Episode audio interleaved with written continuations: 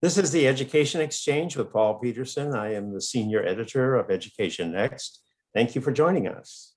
Well, dear listeners, I, I must confess today that I, I, feel much like Cassandra on the day the Trojan horse entered her beloved city. And every prediction she had made, to which no one had paid any attention whatsoever, came horribly true. So I, got to tell you that I wrote about a year ago the following for Education Next. Students pay a high price when governments place public health concerns above educational ones.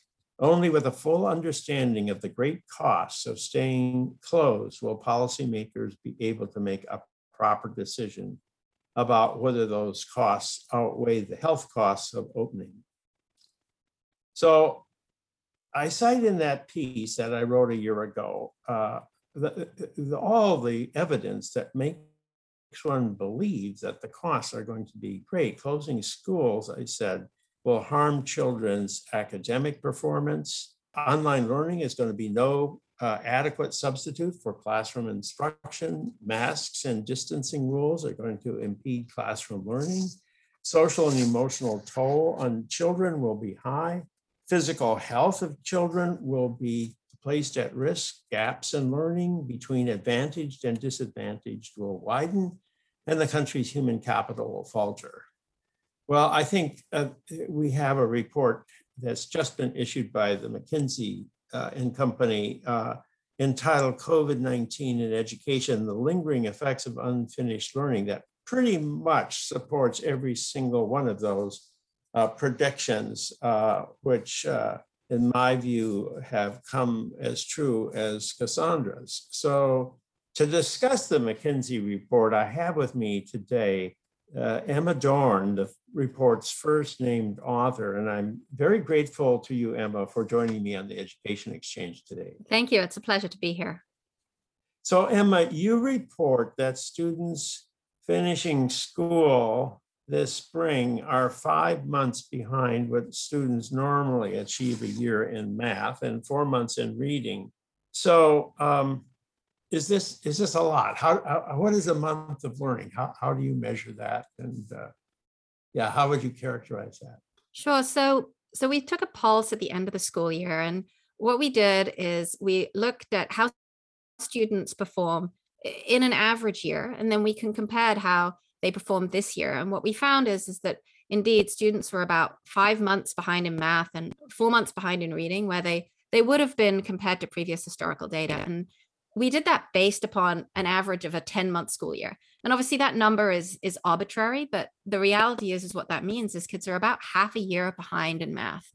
Uh, and, and so they've only learned half of the learning that they would normally learn in a school year. And so, you know, take a second grader going into third grade that means they've only learned about half of the second grade content and they're going to be entering third grade this fall trying to access third grade content with without some of those building blocks and and that's pretty sobering and, and pretty worrying. Well this sounds pretty much on target but can you be sure the kids are similar to the ones a year ago? How do how do you try to match them to the kids a year ago? Sure so i can deep dive a little bit into the methodology. So what we did is we we looked at the Curriculum Associates uh, iReady data from the formative assessments that they take every year in uh, the fall, the winter, and the spring. And we compared uh, the spring data from, uh, from this year to spring data for matched students for similar students in similar schools uh, across 2017 to 2019 by grade and by subject. So do you match them on the basis of their family background, their demographic characteristics, or their test score performance, or what do you what do you match them on? So actually, Curriculum Associates did the matching, and and they matched them based on uh, a mixture of uh, race and uh, income uh, at the school level um, to make sure that we were looking at, at, at like for like. The other thing we did to make sure that we were we were taking a like for like comparison is we only looked at students who were taking assessments actually in school.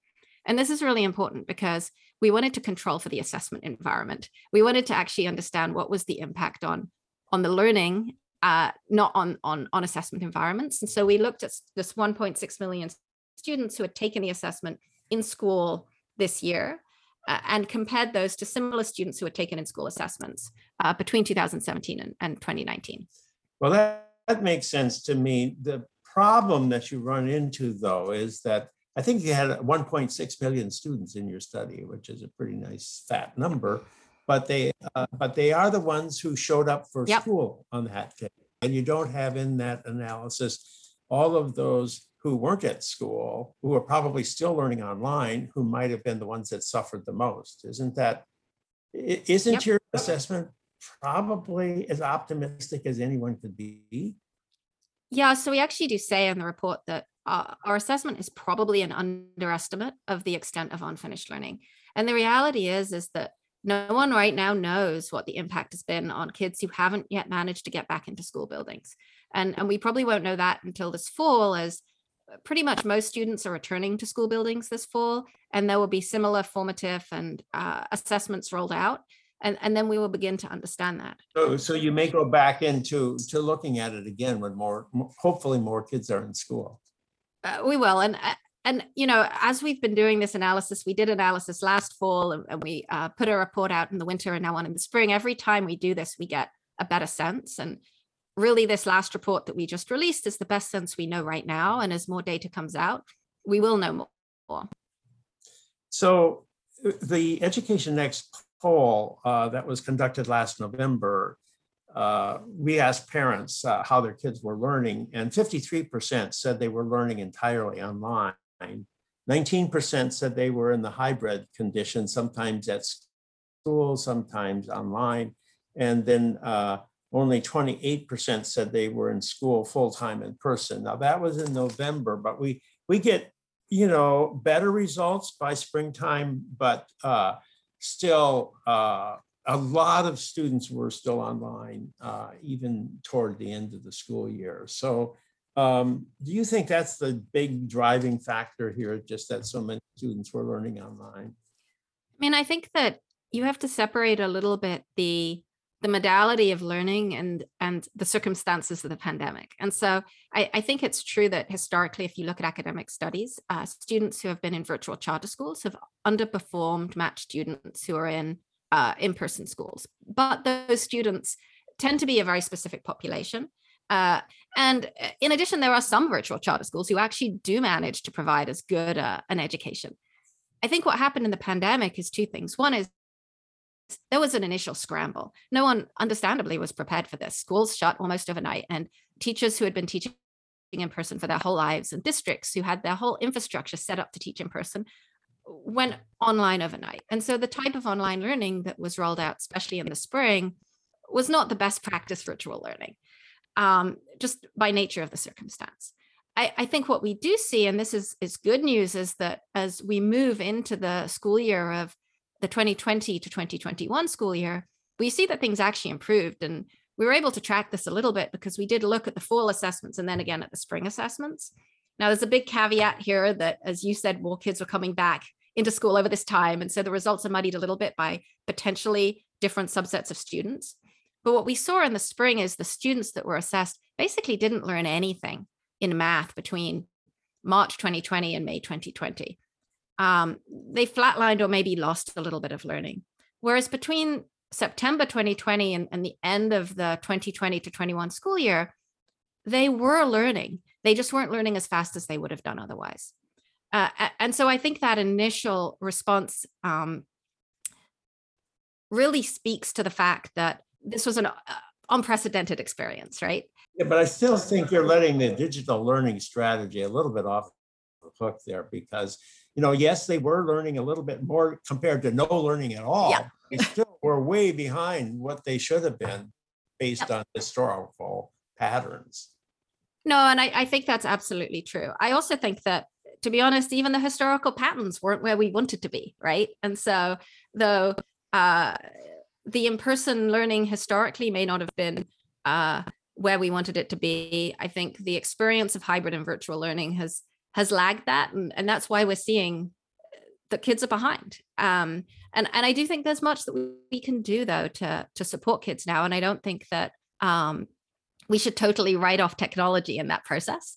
Uh, but I think being having it used in partnership with teachers in a schooling environment is is probably going to be more effective for most students than um, having them isolated at home. No, I, I agree with you. We shouldn't probably make pronouncements about technology uh, on the basis of the, of this particular experience. It is so unusual, but I also am concerned about the use of social distancing and masking. I wrote about that a year ago and I, I still remain concerned because that's, that may be right back in this, in the mix coming this fall because people think that, you know, okay, so we can put the masks on kids, they don't mind that. But I'm not at all sure that you can teach kids effectively if the teacher is wearing a mask and the children are wearing masks. Um, I, I, I find it very difficult to understand people. Now, admittedly, my ears aren't as good as yours, but I still think that uh, it's really can be very difficult to get the full nuances of what a teacher has to say if the teacher is wearing a mask. I mean, I think what you're raising is a broader point that it's not just virtual learning that is to blame for some of these delays. There's a ton of other factors as well.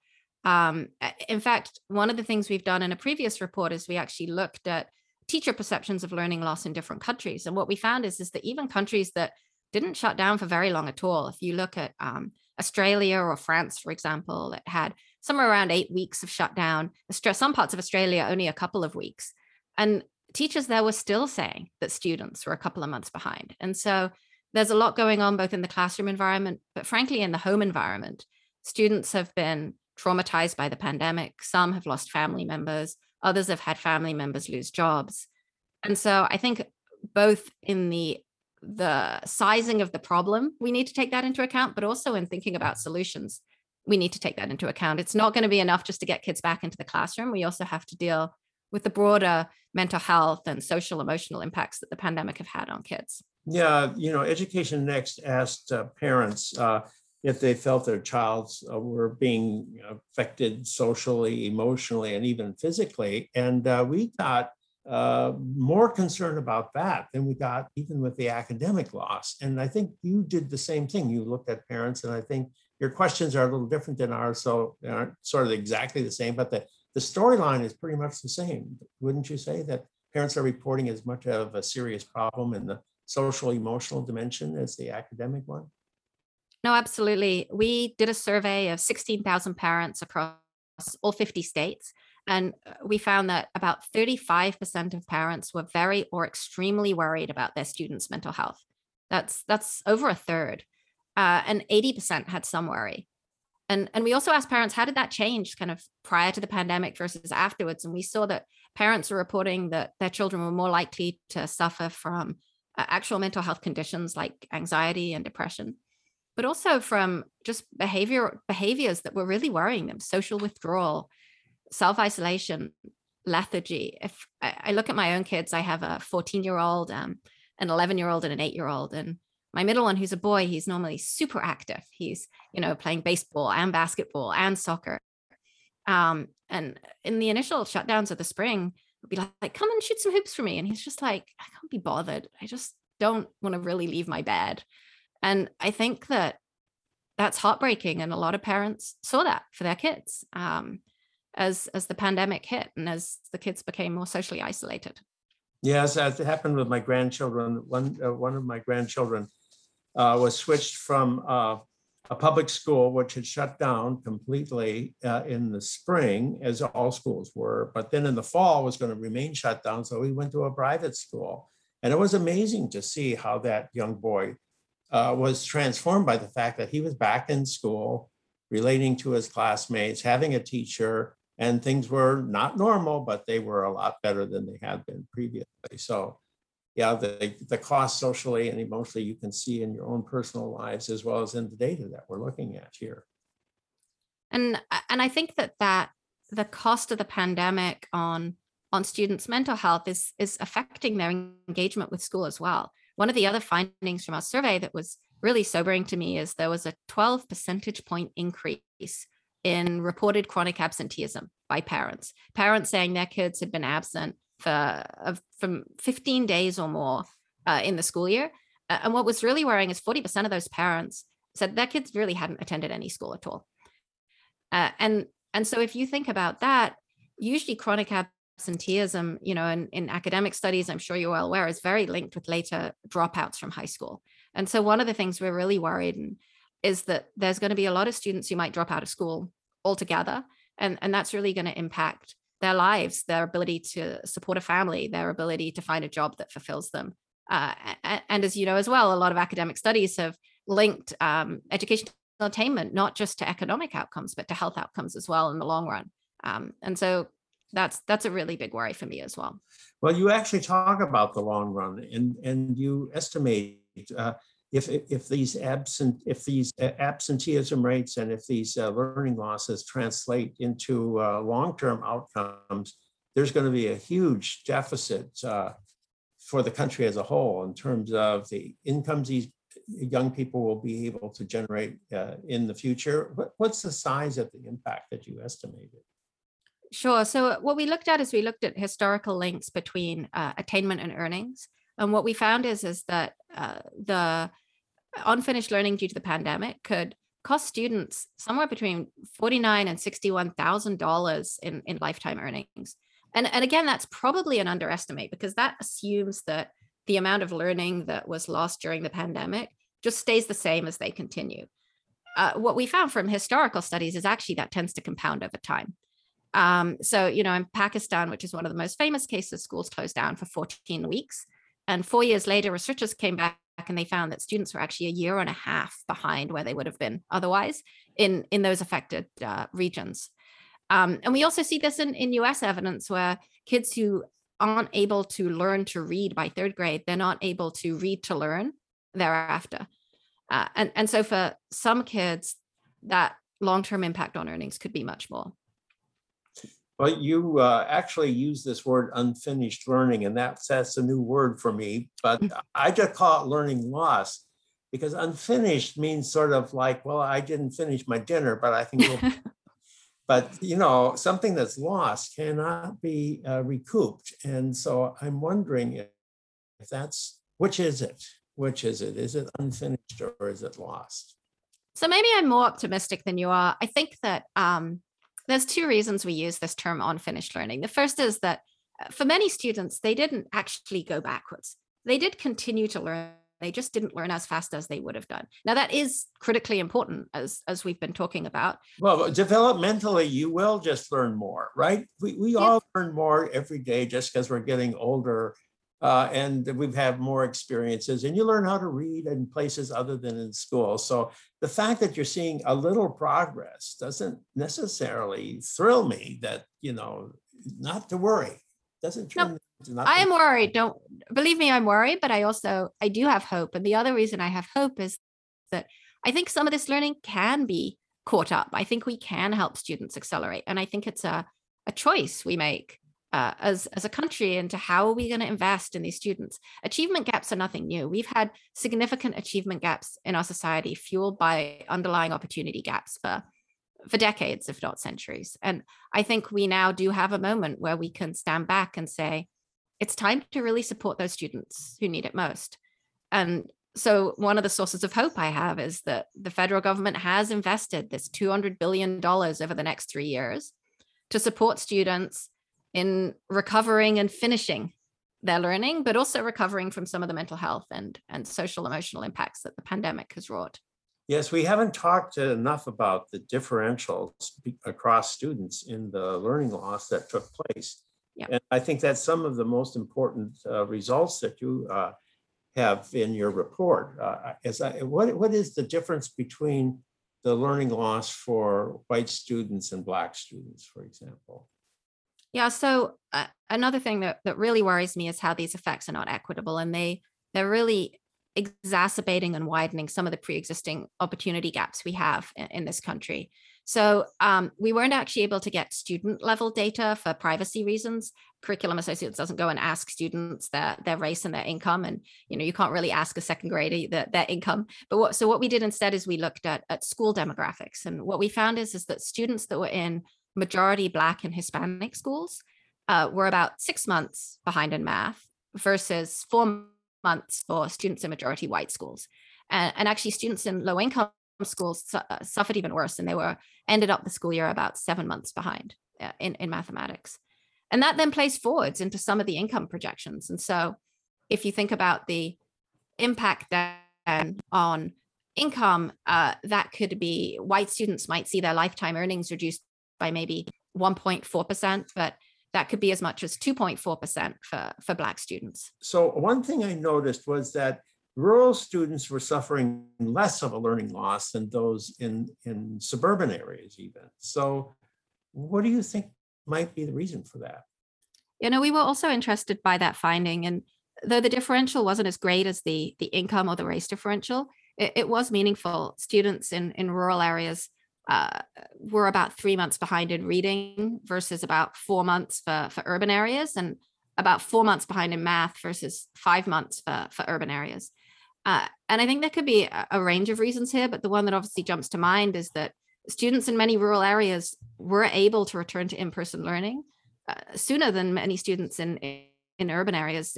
Often classrooms were larger. There was more potential to hold classrooms outside uh, in very dense urban areas. That was that was a lot more difficult. So uh, that brings up the question of red states versus blue states. We know from other data that the red states opened up much more quickly than the blue states did. Did you look at the differences across state lines and whether or not the, uh, the more the greater willingness to open schools in red states turned did that have any consequences? So we weren't actually able to cut the data by state. Um, the curriculum associate does uh, assess students in over 40 states. The subset of students that they assess in each state is slightly different.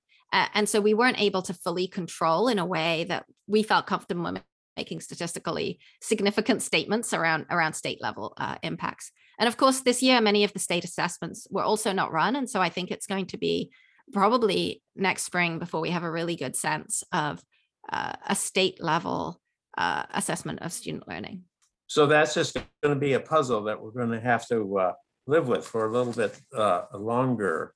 Uh, so you mentioned that the federal government is going to put a lot of extra cash into education, is doing so right now, and is going to continue to do so over the next couple, three years.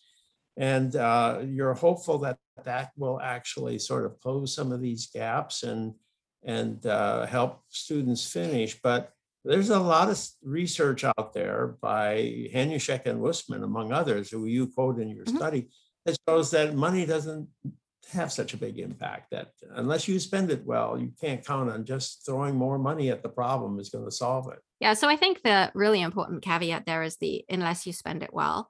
Um, and so this is a really significant amount of money. Um, the $200 billion over three years you know if you compare that to the approximately 750 billion spent annually on public schooling it, it's a big boost. Uh, and i do think that there are ways to spend this that will make a significant difference and help students accelerate. And there's a couple of things that i think are really important. Um, i think learning recovery has been talked about a lot and this is critically important. Uh, some of the approaches that have been shown to have very large effect sizes are high dosage tutoring acceleration academies uh, over vacation breaks, for example. But I think another thing that's going to be really important is actually bef- just getting kids back into an engagement with learning, especially when I look at the chronic absenteeism rates and the concerns um, around enrollment drops. I think one of the things that maybe has been underemphasized in the debate is the importance of just re-engaging students, reaching out to them one-on-one, uh, and getting students en- engaged into effective learning environments again? Well, maybe if we put up a, a lot of tutorials and do a lot of uh, one-on-one engagements, that, that I, I, certainly agree with you that there's nothing like one-on-one instruction. It's it's it, you can't learn the piano without one-on-one instruction, and you can't play tennis without it. I know that personally. So I, I just uh, honestly believe that that's the most effective, but I'm not at all sure that schools are going to be doing that. I think schools are going to go be going back and doing what they have been doing. That's what institutions do. They get locked into the standard operating procedures they've always followed. So I don't really, I'm not really quite convinced that the resources, and I agree with you, there are enormous new resources, that there's been enough thought by school leadership as to how we're going to make those resources effective and I think it's also, to be honest, is something we're going to have to continue to learn. One thing about this money that has been put towards education is it's over the next three years. And so I think that there is opportunity to learn and adjust. And as you know, after the first year, uh, which states and which districts have been successful in supporting students and accelerating their learning? What are some of the innovations that could be scaled? Uh, and I do think this is an opportunity to be looking not only at rolling out evidence-based approaches, but also in in looking to generate more evidence in, in what does work in education and then roll that out in, in the subsequent years.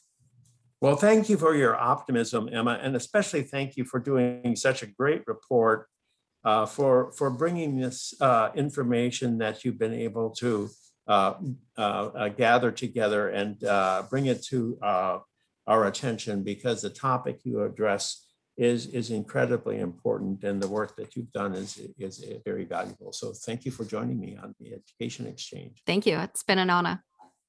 I have been speaking with Emma Dorn, the first named author of a report just issued by McKinsey and Company entitled COVID-19 in Education, the Lingering Effects of Unfinished Learning. I am Paul Peterson. This is the Education Exchange. Please join me every Monday at noon Eastern Time when our weekly podcast is released on the Education Next website.